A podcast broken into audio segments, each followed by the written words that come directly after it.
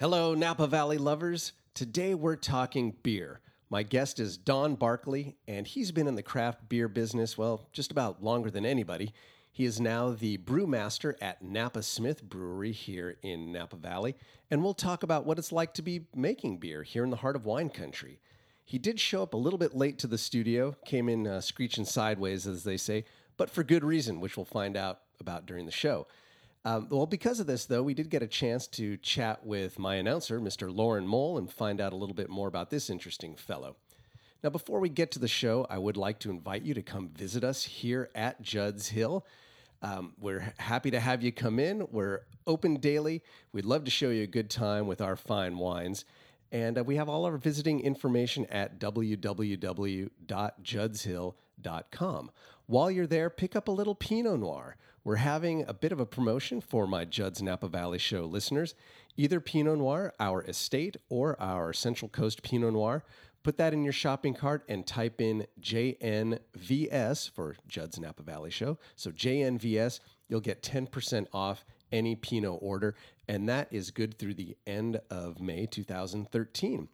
While you're there, have a look at our Wine Club page. Wine Club members get a better deal than that on any of our wines, and we're always having a good time.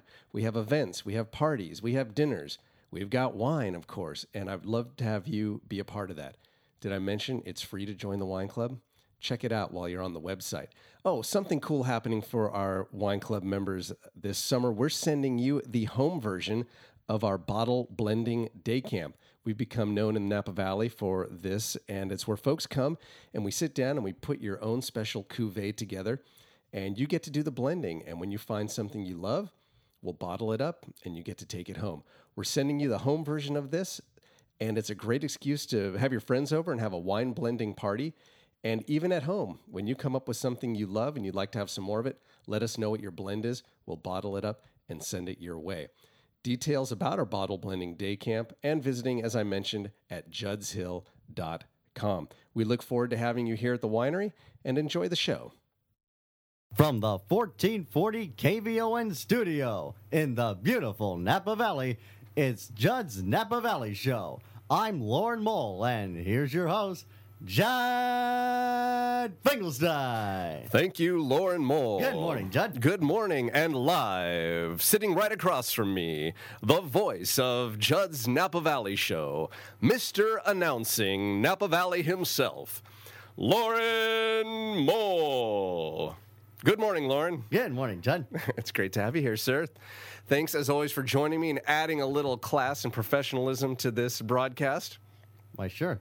It's my it's my honor. Oh well, I'm I'm always always very happy to have you. Tell me what's going on. You are always up to something. We never really get a chance to find out what what Lauren's doing. Where we go right to the guest, but you're you're an active guy and involved in quite a bit. What's what's the latest? Well, very soon I will be working on another play over in uh, Sonoma at the Sonoma Veterans Auditorium. And what is that play? It's Annie, and I'll be playing President Franklin D. Roosevelt. Is that right? Can you give us a little preview? Do you know some of your lines? Uh, sure, I can give you one. Okay. Criticism, darn it! Nothing but criticism. My friends, I say again, the only thing we have to fear is fear itself. Fantastic. Do you get to do you get to sing in this one? Uh, well, I do, but just a little bit. What what what number do you Oh, the sing in? tomorrow reprise. Ah, does that come towards the end of the show? Uh, pretty much towards the end of the White House scene.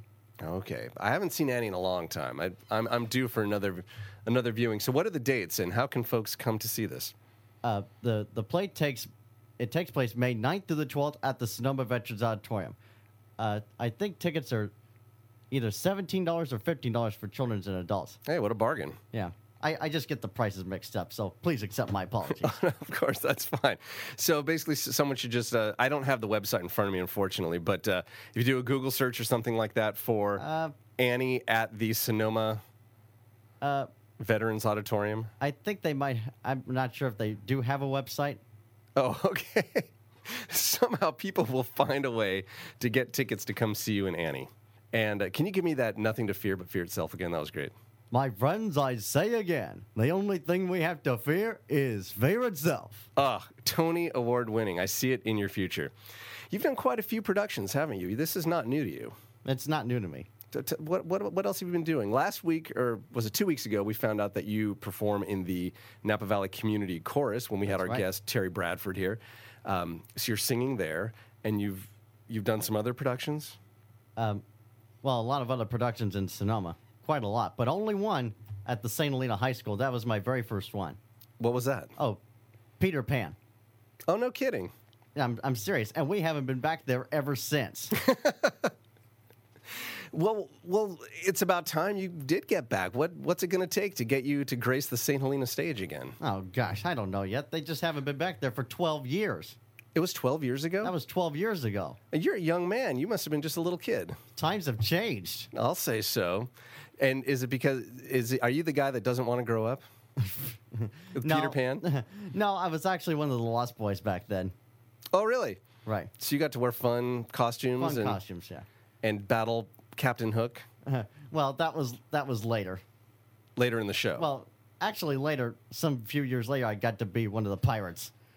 From Lost Boys to pirates. oh, so you've done Peter Pan multiple times. times. Really? Four times, but now, unfortunately, they don't do it anymore. Who doesn't? Oh, Broadway bound kids in Sonoma, they don't do Peter Pan anymore. They just cut it, they scrapped it. Why? Just too many times? It's time to retire, move on to new horizons, new shows. No, it, it was actually because of the flying insurance. Oh, did they really hook up somebody to fly? Yes, and what happened was they hired a, a flying company to do the flying, and they just wouldn't do it. So they had to cut it. Well, what would you like to be doing? What is your goal? What what part would you like to play? Oh, in Peter Pan? In no, in any production, what's your dream dream part? oh, uh, any any play that has a broadcaster in it, I'm up for it. Oh yeah. Let's see. There's, let's see. What would that be? I'm trying to think of plays that might have a an announcer. Can you think of any off the top? How about writing one? You're a creative fella. Maybe, Maybe so. right? You'd be perfect for the part. I wouldn't even audition you. I'd just say, give that kid a part. There you go. You and which I kind of did last uh, Friday. You came down to the winery, Judd's Hill. I did. And uh, we were doing a live studio audience taping of our web series called Wine Booty. It's pirate themed, hence the name Wine Booty. And um, it's the very first time we've ever had a studio audience join us. It's usually just me uh, and a guest and a pirate, and I set up cameras and I run around and push record, record, record, and then I run and sit down and we do a show and nobody's there to watch it. And this is the very first time that we have had uh, folks in and uh, you were there in the audience and um, man you know i can't pass up that opportunity to to have a professional announce so we got you up there on stage and and you gave us the professional introductions and i, I thank you for that Why, sure, but I had to change the intro around a bit. Oh yeah Just what did in- you do Well, I had to change it around just in order to stay out of confusion with this show. ah because your tendency would have been to say judd's napa valley show Right, and I would have tended to say from the 1440 KVON studio, but I had to change it to Judd's Hill Winery. which you did you did that I with did. grace you couldn't tell that you were conflicted at all That's right. You're a professional. You know, have you ever thought about, uh, you know, hiring yourself out for special events and and giving people introductions, the Lauren Mole treatment at all the events that happen around Napa Valley? Well, I tend to do other public speaking engagements. Yeah, Right. such as. Well, once a year, I've been the master of ceremonies for the annual Community Advisory Committee Awards, which are held near the end of the school year at the uh, NVUSD district building. Oh, is that right? That's true. And so, what are your what are your obligations there as as master of ceremonies? Oh, I get to present the awards, and I tell a little something about the, the award recipients. And do you write all the uh, announcements? And do you write your own script, or is somebody there? Oh, I uh, do. You do. I do it on my Word document. It's all you. It's all me. You get the Lauren style. Excellent. Any other gigs coming up? Um, I think that's all I can think of as of now. How about the community chorus? Are you still singing with them? Uh, we, we are. You are. Okay. And we've got something coming up uh, this weekend. Speaking of, um, you know, community events over again at Judd's Hill, we are having our seventh annual. I can't believe it's been going on this many years. Our seventh annual springtime bonanza, and this is it's a party we put on every year. It's a benefit for the Napa Valley Youth Symphony. In the past, we've had other local bands play, but this year it's all youth symphony. They're going to be playing. It's going to be a beautiful day. We've got a big stage set up. So Um, I'm happy to get whatever we can get if it's a trio or a quartet, but if they can send along a a, a, quintet, a sextet, a septet, an octet, whatever, whatever, we'll take it. Um, it's always a pleasure to hear these very talented kids playing, you know, their their brand of beautiful classical music, and um, along with the youth symphony playing, we will also have championship award-winning barbecue lunch for those in attendance. Of course, Judd's Hill wines. And this is going to be on Sunday. This is May 5th, Cinco de Mayo, from noon till 2.30 at Judd's Hill, 2332 Silverado Trail. Details are at juddshill.com. And uh, it's free if you're a Judd's Hill Wine Club member. No charge to come for you and a guest. And uh, if you are a wine club member bringing a guest, that guest is 25 dollars and then i think general public is $55 even at 55 with the food and the entertainment you're going to get in the wine definitely a bargain to be had. Now let's turn our attention to our very special guest. He brews the beer that's near and dear. So give a chair to this man here, Don Barkley. Hey, hey, hey, hey, hey, this is Don here. You know, Judd, this is wonderful having an opportunity to be here and to uh, talk to you. And I would have been here a little bit earlier, you know, but I had a baby this morning. you had a baby this morning don That's right, and I'm just all excited. Yeah, What- Absolutely. wait wait what do you mean you had a baby this morning Well, I had a baby this morning. It's, it's it's just some of the things that happen out there in nature, you know. and what are you doing here then if you had a baby this morning Oh, well, well, well, it- oh, let me explain a little bit. Actually, it was a cow. One of my cows had a baby, a little baby calf this Ah. morning. don had a cow I had a cow this morning. That's Okay. exactly right. So I was I spent a little time there searching around and trying to find where is that little cow, and there it was in the in the grass. But the nice thing about cows is they love brewers spent grain. oh It's almost like you know, like Wheaties in the morning, Yeah. or you know, something like that. And oh my God, they just love brewers spent grain. So every time we make a batch of beer, we're making a bunch of food for the cows. It's sort of this whole natural process. It's secondary resources. is there still alcohol in this grain when you give it to the cows You know, not right off the bat. Maybe once it's in their belly, it uh, it- starts to get a little bit exciting because they do sort of leap around a little bit and uh, run all over the hills. It's, it's it's pretty fun. It's pretty interesting. I've heard of this happening. There, there was a winery up on Silverado Trail that was uh, dumping its um, the pressings, you know, the pomace. Oh, yeah, yeah. Into a cow pasture, and of course, the pomace, after the wine is pressed out, still has plenty of alcohol in it. These mm-hmm. cows were chomping that up and. Happy, getting a little happy dizzy. and- Absolutely. yeah. Oh yeah. By the way, this is Don Barkley joining us. He is the brewer, the brew master That's at right. Napa Smith Brewery here in Napa Valley. And um, I'm honored that you're here. I'm a big fan of what you do and you. I think you're a cool guy. But I'm, I'm especially honored because I know what a crazy schedule you have. I didn't know you were having a baby this morning, but I know you're going to England in a few hours. That's right. Off to London. You're Yes, there to indeed. meet and greet and talk and quaff and what's That's exactly right. Well, we have some uh, a, a couple of brewers over there uh, that I'll be visiting, and that'll be some kind of fun. Uh, well, visiting brewers is always a lot of fun. Yeah. Uh, and uh, there's a chance that we ha- can import some of our Napa Smith beer. To England, to jolly all old England. How and, cool. Uh, so there's one particular uh, group that has a number of different pubs, and they have expressed an interest in possibly bringing some of the Napa Smith beer in. So I've just got to get over there and talk it up with them and find out how it uh, how it might work out. And not only, you know, it's, it's really interesting. Of course, uh, being involved in the Napa Valley and the reputation that the Napa Valley has for such great wines, great food, great place. Right now, great weather.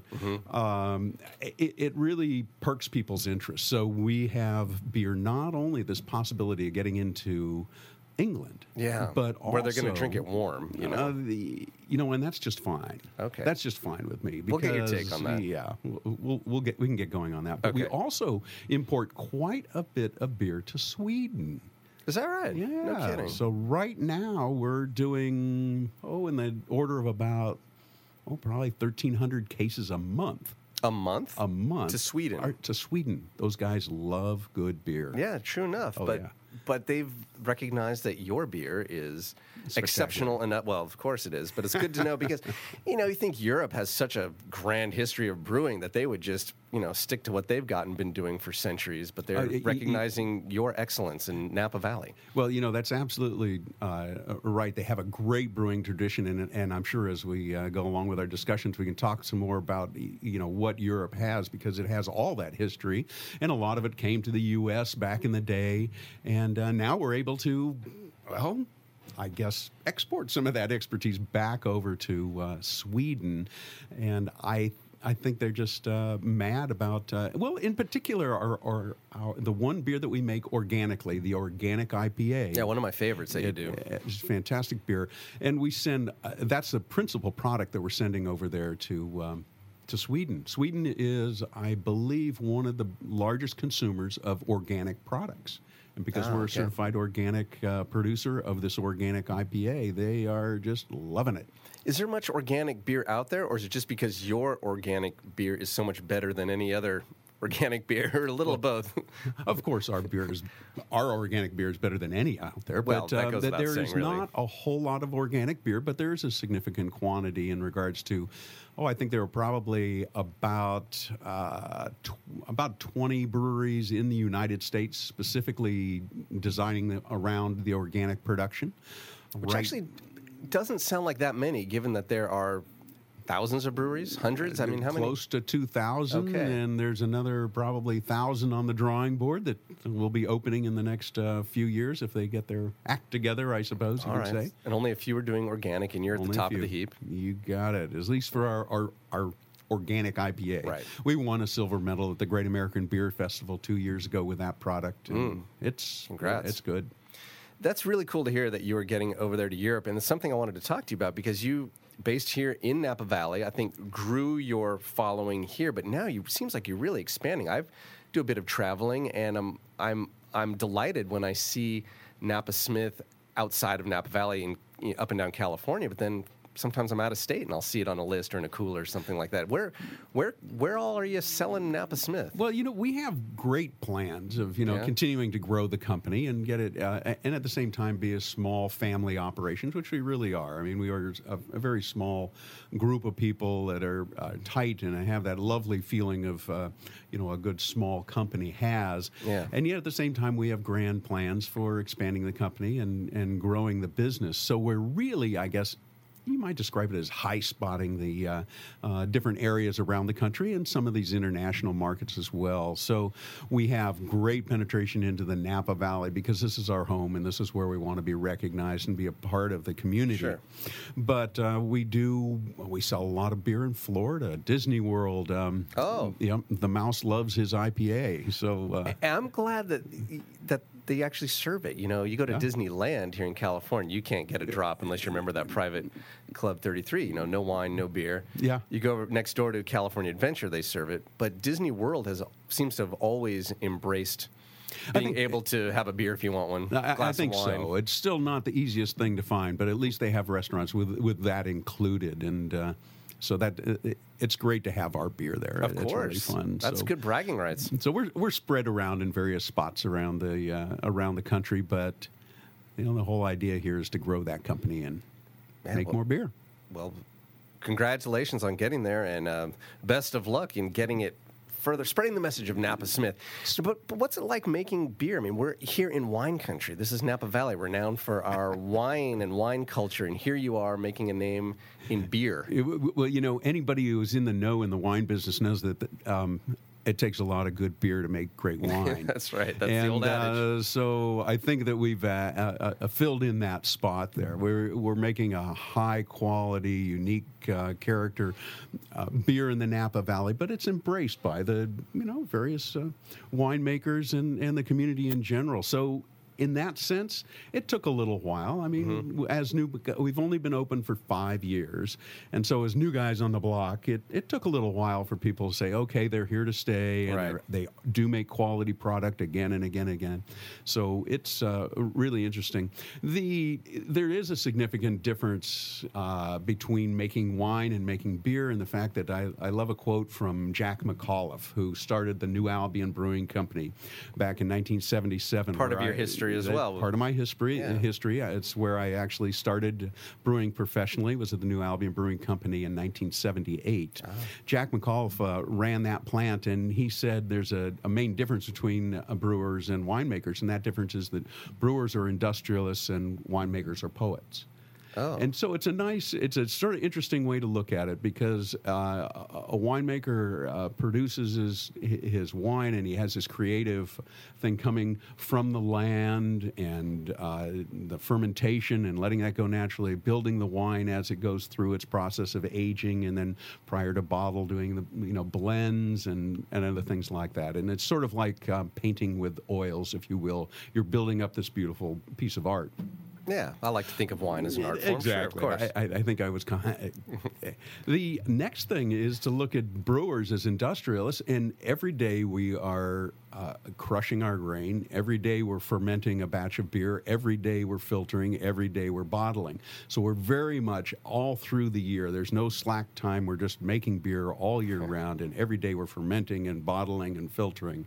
And so it's much more of a sort of production oriented type of uh, affair. Now, we still, of course, have our creativity. We still produce incredible products. Absolutely. But the whole mm, pace of the work is much more industrial. I can see that. I not to diminish my own status as a poet, you know, as a vintner, as you mentioned, but it seems like, um, and I think you really were a force behind this because you've been in the craft brewing business probably longer than anybody. I might have started the whole movement. I do get to lay claim on being the most experienced American craft brewer in the industry today. There you go. I, I don't know how big a frog that is and what size pond, but uh, I think you're a pretty good sized frog.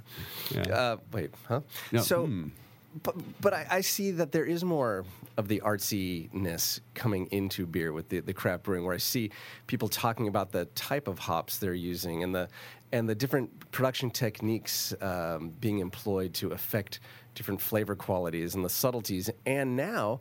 Um, Beer dinners even are coming about. You know, Kitchen Door here in Napa has a Yes. regular series Yes, uh, where they pair the foods of different courses with different um, beers from different breweries, and it really has taken on a life as an art form. Maybe more of an industrial art form, but certainly Well, there's an art to it. You know, you're you're absolutely right. There are the uh, the beer dinners, people paying attention to beer as part of a healthy lifestyle, as opposed to just drinking a six pack on Super Bowl Sunday. Right. And uh, for the uh, American uh, brewers in the '60s and the '70s, it was all about producing a particular type of beer.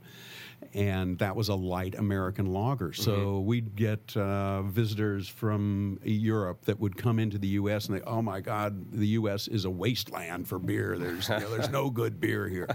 Well, there was a lot of good beer, but it was all one type, all one style of beer. Mm. That type of beer that is great on a really hot day when you're out there mowing the lawn and you need just a thirst quencher.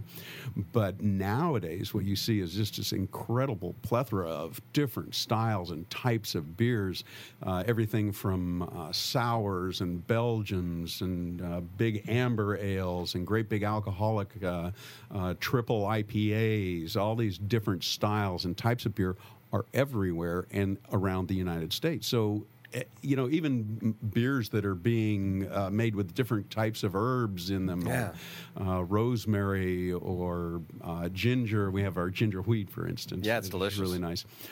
But what's happened in the United States is that we've gone from this wasteland of beer to the avant-garde of the entire brewing community of the world. Wow. And so people are coming from all over the world just to see how the craft brewers are doing it in the United States, and they're taking that home. And that's part of the reason why uh, Sweden is so excited about our beer, or England. So now the U.S. is exporting these different styles.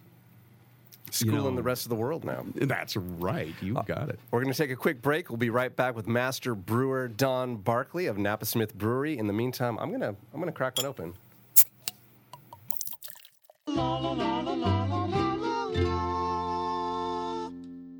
And now, back to Judd's Napa Valley Show with your host, Judd Finkelstein, and his special guest, Napa Smith Brewmaster Don Barkley. Don, welcome back. Well, thank you, Judd. Thank you very much. Let's talk about beer. Let's talk about Napa Smith. Let's talk about you as a brewer. All right. Yeah, well, no problem at all. You know, well, the brewery, as I mentioned, was about five years old. But what really got us exciting the other day is that we actually were able to, two years ago, open our pub.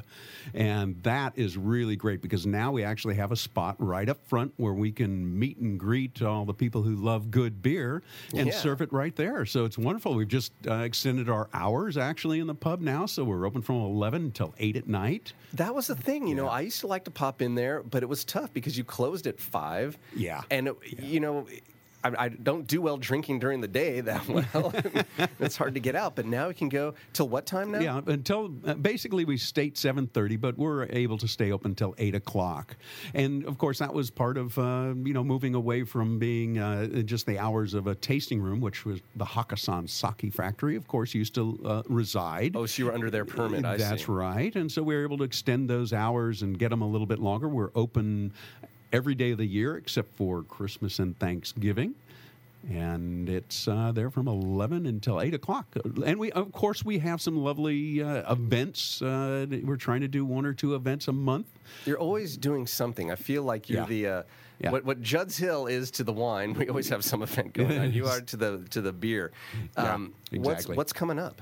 Well, of course, uh, it, traditionally we always have the um, uh, our Oktoberfest celebration, which was really a kick. I mean, uh, it uh, it's it's going to be a little while yet because we're not into uh, the end of September, early October, Right. but uh, it is with the American Canyon Chamber of Commerce. And talk about a small town Oktoberfest. Yeah. it is just a kick. So you can wear your lederhosen and uh, I may. drink. I, you know, I'm sure you will. And uh, you know, in the past, of course, we've had the wine pirate show up, and uh, he won beer for a year one year, as a matter of fact. He did. So- Captain Wiley Raven. Before you got here, we were talking about wine booty, and Yes. that, for those that don't know, um, he Captain Wiley Raven is uh, my co-host on that series, and uh, yeah, he showed up at your Oktoberfest. Uh, That's right. And won beer for a year in a beer raffle. for a year in a raffle there at the Oktoberfest, and boy, his eyes lit up, and uh, he was he was delighted. Yeah, he did some swashbuckling. I'll Yeah. Uh, I helped him load did. that up. I'm not sure if you, you know, gave me any of that beer as thank you, but uh, he is a pirate. He kind of hoarded it. Um, and I hear he's kind of become part of the lore at Napa Smith. Is that true? There's a poster of him that overlooks the bottling line. Exactly. Oh yeah, yeah, yeah. Well, Wiley Raven has to be uh, over the top of the bottling line, otherwise everything just falls apart. I don't know what it is, but there's a, a delightful poster of him with his beer for a year over the top of the bottling line. It was just thrown up there as just a, a unique piece of decoration, but uh, we realized one time when we took it down to present it elsewhere that the bottling line just would not work without Wiley looking over us. So uh, yeah, he's an integral part of the operation at this point. I love it that the wine pirate is the good luck totem of Napa Smith Brewery's bottling line. That's great. What about what about bringing him in? Do you ever have like a special bottling where he could just stand there for hours on end watching? Oh, of course. You know, I'm He sure could we glare at you and make sure everything goes That- well. That's right. He uses that saber in such a you know horrible way uh, as well. I'm sure he would threaten everybody. Well, that sounds actually that sounds horrible. We want to keep things positive and fun, no threatening. Um, right. you you've been you've been brewing a long time. What what is actually? Let's go back even further before Oh, you started brewing. Let's. You have an amazing history in Napa Valley. That's right. Uh, it, it, Napa Valley is kind of the family uh, the fi- family home, and in the uh, uh, right about the 1950, uh, pardon 19. Let's get our decades and Okay. um, and 1850s. My great great uh, grandfather moved into the Napa Valley, and he moved into St. Helena, California. And In right the there- 1850s. yeah. So really one of the first settlers, settlers there. in mhm, Wow. that's right he had a farm uh, right at the where the pope street bridge is in the napa valley there or in uh, st helena uh, where the college is now That was your old And family uh, farm? That's right. We had a family farm there. He actually had a small winery. He's part of the um, David Cole is his name, and he has uh, part of the Ghost Winery tour. You can see where his winery was. I think it isn't. There's really nothing there except a, a door at this point. And, um, he also raised hops. And Really? uh, the hops are what really took him down in the end because Uh-oh. there was a hop blight, and it happened to be downy mildew, similar to what you know problems we have with grapes. Right, But, uh, right. in this case, in the 1880s, uh, in late 1880s, there was a hop blight uh, that took out tremendous acreage of hops, and his hop fields went down the tubes Oh, no. And he had to move in with Grandpa Greenfield. And so, uh, great Grandpa Greenfield then uh, was also uh, started in Woodland, California, but then moved to the Napa Valley. And he uh, married David Cole's daughter, and they lived in St. Helena. He So had- Greenfield, as in Greenfield Road? as St. in Greenfield Road, Which is where, where I- our original Judd's Hill Winery was up there. That's right, and it also happens to be that we were neighbors because our uh, family property that we have left here in the valley is at the very end of Greenfield Road, and so we have Wow, a so that is your family piece of property after. there. Yeah. So um, uh, Charles Greenfield owned. Uh, let's see, I think he had the uh, lumber yard in St. Helena. Mm-hmm. Uh, he had one of the first cars in the valley, as a matter of fact, Wow. back in the day. He also uh, there's a bank in St. Helena that he had a, um, some ownership as well. And my grandparents uh, moved onto this property on, Greenfield Road, Mm-hmm. Makes sense. and uh, in the 50s. And of The course, I- 1950s now. 1950s. Yeah. Yeah. we're back to the Okay. 1950s. And uh, so I would spend time, although I grew up in the San Francisco Bay Area, every summer I would come up to St. Helena in the 50s and 60s and 70s and, and help grandpa on the uh, on the farm and of course we had all of our celebrations be it christmas or thanksgiving up in this area as All well so, That's that's so yeah i go way back in the napa valley it's, incredible. it's Not really a lot of folks can claim that history. Now, just to get back to uh, great grandfather, great great grandfather uh, Cole, with Yeah. those hops, was he brewing? He was not brewing Oh, beer, wasn't? but he was producing hops for the uh, San Francisco Bay Area, and of course Santa Rosa had some breweries. Actually, I'm sure that Napa had a brewery or two as well. There must have been. Yeah, must have been. I don't know where that was. It's in your genetic code somewhere. Then, if he was growing hops way back when, I do have a genetic code in, uh, for brewing. You know, some people are great at making shoes, and other people Yeah. are doing, you know, making music, and I just really dig making beer. when did you discover that? Well, it uh, it was actually my senior year in high school. Yeah, I, not that Naturally. it was particularly uh, legal. I think, Um, I think a lot of us senior year in high school would be like, dude, wouldn't it be awesome to make a beer? That's right, exactly right. So I started making beer uh, way back uh, when in 1971 made my first batch of beer. My brother-in-law Jim was in Santa Cruz, California, and he was making wine. And I went down and I helped him make wine, which was really fun. Of course, we had you know barbecue and we had music. It was just a delightful time. And I said, "Wow, Jim, now that we've squished all these grapes and all the rest, when can we start drinking it?" And he said, "Well, about a year." you know, as a high school guy, a year was just, a, you know, that was like Yeah. another lifetime. Patience may be a that. virtue, but it's not for me. That's right. So then I started to think into, uh, well, maybe I can make beer. And so I started to uh, get a few. Uh, mm, Ingredients together to make beer, and I got that out of San Jose, California. There was only one place in San Jose that you could get uh, malt extract. It was basically illegal to homebrew at that point in time really? making wine, of course, was okay, but Yeah. you couldn't make beer, so Oh, that had to be a, a, a law that was passed. And I got uh, so involved with it, it became such a consuming hobby, so to speak, that uh, I went back to school and went through the University of California, Davis, and did the whole fermentation science major. Graduated from there in 19. Uh, now I got to get my decade straight here. It must have been 1981 All right. uh, in brewing science and um, fermentation science with an emphasis on brewing. Got married and got a job at the New Albion Brewing Company all at the same time. So the New Albion Brewing Company was in Sonoma, California, and it was the very first microbrewery, craft brewery to open up in the United States.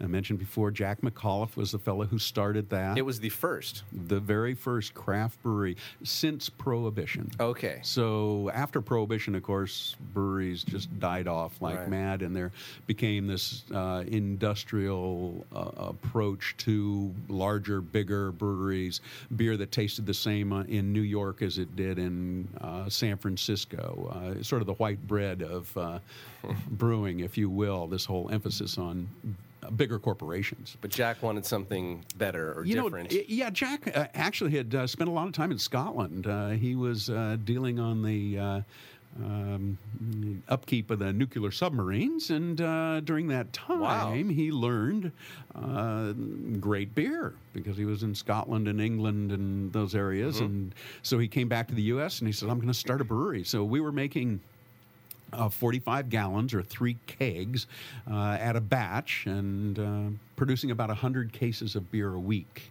We actually, when I went on, we had to jack that up to 120 cases of beer a week. just to support Just the to extra support the ex- employee. that's right. That, that was a. what were you making? Uh, let's see. I was make the very first year I was working there. Actually, I worked for beer, and that Oh, was you weren't getting paid. no, you know these guys who have the little sign out there on the side of the road. I didn't have to hold the sign up, but I did work for beer. You got the gig anyway. I got the gig. so I was working uh, during the summers when I was going to UC Davis, and so I would get a uh, case of beer a week, and all I could drink on the job. So that it worked out pretty good. Hey, that sounds like a pretty sweet deal. Lots of naps. After the after the um, uh, New Albion Brewing Company closed in 1983, uh, we started the Mendocino Brewing Company in Mendocino, California, the Hopland Brewery, and that's where we developed Red Tail Ale, and I made Red Tail and Blue Heron and and Eye of the Hawk, and so I was the master brewer there for 25 years, growing that company. Red Tail was one of yours. That's right. That is the very first time I think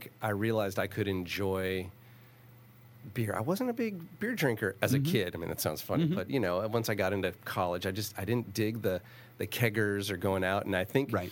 I went to a um, a Grateful Dead concert. oh yes. in about 19 who knows early 90s Yeah. um, i was i was in uh, arizona oh yeah. and there was a guy walking around the parking lot with a cooler saying you know red tails uh, and a little rhyme that I can't repeat on the air, but it's basically what the blank. It's only a buck. Yeah, you know, uh-huh, like oh, I've got a dollar. I'll take a. I don't know how he's making money, only selling it for a dollar. But Yeah, right, right. Probably he had something else in his cooler too that I didn't know about. But yeah, I got a red tail, drinking it in the parking lot. Like, wow, this is fantastic. Yeah. And it's probably the first time I ever went out and bought beer. be- Uh-huh. Was red tail because I had it and liked it, and now I get to say thank you to you personally. well, Thanks, thank Don. you very much. and it was really uh, that you know that was the very start of these great, incredible, flavorful beers, and it's really wonderful. And the Grateful Dead connection, I don't know why that came up, but it was uh, really strong for a long time. They were, you know, we didn't send anybody out into the parking lots with red tails. Was it one of your reps? it could have been. That's how we got it for a buck a bottle. Maybe, yeah. But uh, Red Tail Ale was really the start of the what could be considered the West Coast Amber Ale, and we made a, a, a ton of it and had a great time. 2007, then I left the Mendocino Brewing Company and uh, decided to move down to back down to Napa, back down home, and spend some time with my father, who's uh, in his 80s right now. So Yeah. he and I uh, hang out up there at the ranch, and then I can uh, come down and uh, operate the Napa Smith Brewery. So that was really something special. I knew that we could get into uh, Napa with a good, high quality product that people could really appreciate, and. Uh, you know, make good beer. We can make a big IPA, but you know, we can also make a really great pilsner, a really good amber beer. So we have flavors for every palate. And I appreciate that, um, you know, personally, and, and folks that I've brought over to the pub, and certainly the wine pirate, who I often see at your pub. Um, what I like to do is go there and get one of your flights. You know, you can Oh, sit down and get several of the beers in smaller Yes. glasses and get a chance to taste um, Yeah. pretty much everything you're you're making over there. Yeah, we have actually we, we have ten beers on tap all the time, and so for uh, for uh, we call it a taste of 10 10 for ten. So for ten bucks, you can get a taste of ten beers. Wow, that's a deal. That's a good deal, and uh, so each one of those beers, and it and like I said, it goes everything from a nice light um, pilsner beer to a, a lovely traditional English ale to a fine amber, uh, right on up to a great big incredible uh, alcoholic, hoppy IPA what we, that we call Hopageddon. I was about to bring that up. I had that last time, and it, it knocked me. Oh, yeah. Figuratively, it didn't really knock me off the stool. I, I didn't drink a whole. Uh, Yeah. What do you call it? What is your a growler? You know, I didn't drink a growler of it, but uh, I loved it. Yeah. And it was so well balanced. I mean, I. I don't know if this sounds good or not. I couldn't taste the alcohol. You know, Uh-huh. it, it was Exactly. everything was as it should be. The Yeah. flavors were integrated. Um, as I said, the balance was perfect, and it was just one of the best um, quaffs I've had in a long time. Well, it's one of those things that we, or that I, I guess, sort of really try to uh, do in all of, of my brewing and all the creativity is to make a good, drinkable, balanced product. So Hopageddon might have 144 IBUs. I'll explain that in a second. Which Explain is, it now. We're running low on time. Is that right? Okay. Well, an IBU is International Bitterness Units, and commonly now with the popularity of IPAs, the amount of bitterness in a beer is very important. So It's become part of the marketing. it's it? part of the marketing. And so a an IPA will have about 75 IBUs. Um, an American light lager will have about 12. Not much. Yeah, not so, much. So the Hopageddon has almost twice as much as a big. That's right. And it, it, it didn't taste bitter to me. And that's because of the amount of malted barley that we have balancing it. So the malty flavors and a little bit of sweetness in there helps to coat the palate so that that aggressive hop uh, doesn't attack you right off the bat. Once you've swallowed the beer, then that bitterness will start to pick up. And that's when that 9.5% alcohol will begin to pick up as well. Oh, it's good stuff. I've got to ask you something, Don. Yeah. Do you go nuts for donuts? Oh, yeah, bring it on. You got donuts? Of course I got donuts. Whoa. Here's what I need you to do. Okay. Pick a number between, it used to be one and six, but I realized uh, the guest and Lauren were only eating two and I was eating four and not feeling so well after the show. So we've got four donuts here. Pick, pick a number between one and four. Between one and four. Uh, um, two. Two, you have chosen, let's see, number two is the, which one is that? Well, Is is that? I, I'm, I'm I'm thinking maybe it's the uh, chocolate covered uh, donut. Right oh, yeah, I got, I got yeah. I inverted my numbers. Here you go. Oh, Take that. oh, Sorry, yeah. that's what confused that, me. yeah, I That's a chocolate cake. all over it. Uh huh. Go ahead, have a bite. Have a bite. Uh, And um, while you're mulling the flavors over of that delicious chocolate cake donut, think about which which wonderful beverage in this world would you be pairing with that chocolate cake donut? Feel free to plug one of your own too. Oh my gosh, John! What a question! I, that, that's incredible, but it's you really pulled this on me, didn't you?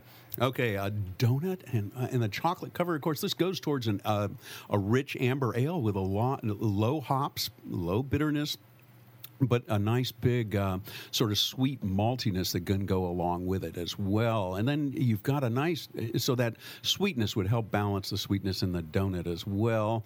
Uh, the bitterness would not go well. So I'm thinking a, a nice big amber ale, maybe even the Lost Dog or our or our straight up amber ale. You could also go with an English.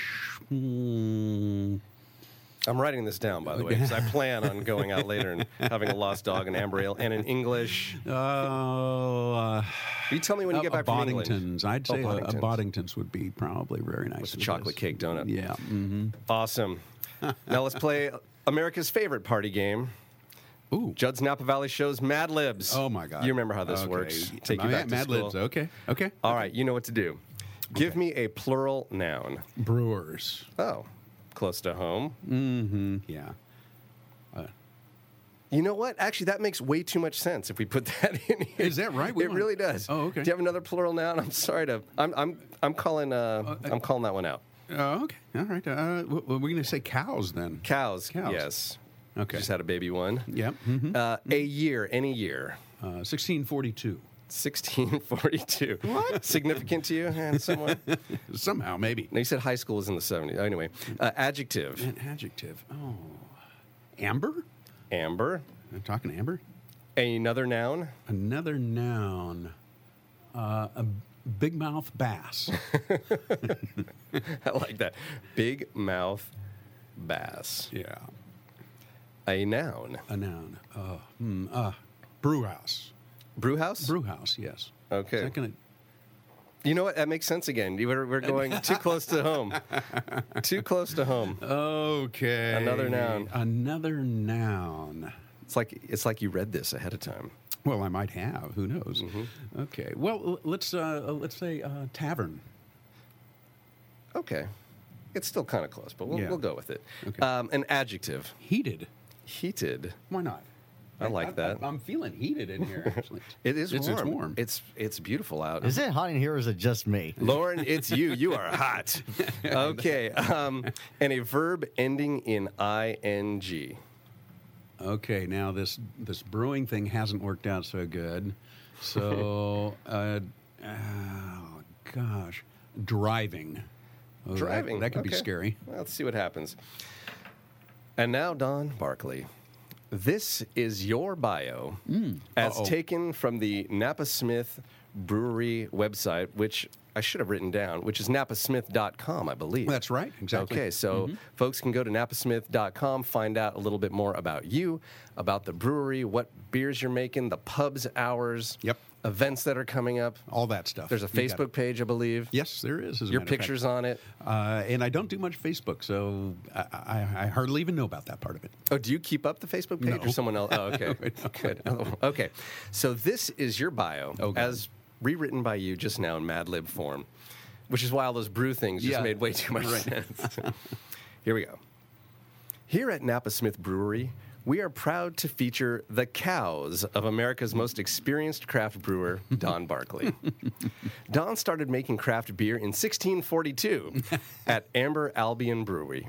Brewery. That's a hard word to It, say. it, it fast. is sometimes, especially. Lauren, give that one a shot. Brewery. Brewery. Well done. No, yeah, Uh, when Don, oh, okay, uh, New Albion Brewery, America's first new big mouth bass since Prohibition. when Don started, budgets were tight, so he really did work for taverns.